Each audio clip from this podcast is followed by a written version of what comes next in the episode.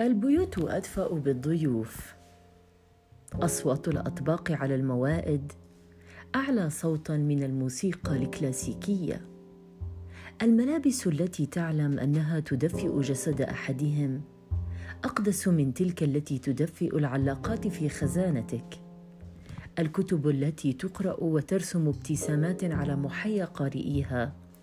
أحن من تلك التي تقف بزهو وغرور في مكتبتك. لعل أحدهم يفطن يوما لها ويدفئها. فلتجعل عطاءك بلا حدود ولو كان بشق تمرة. صباح الخير.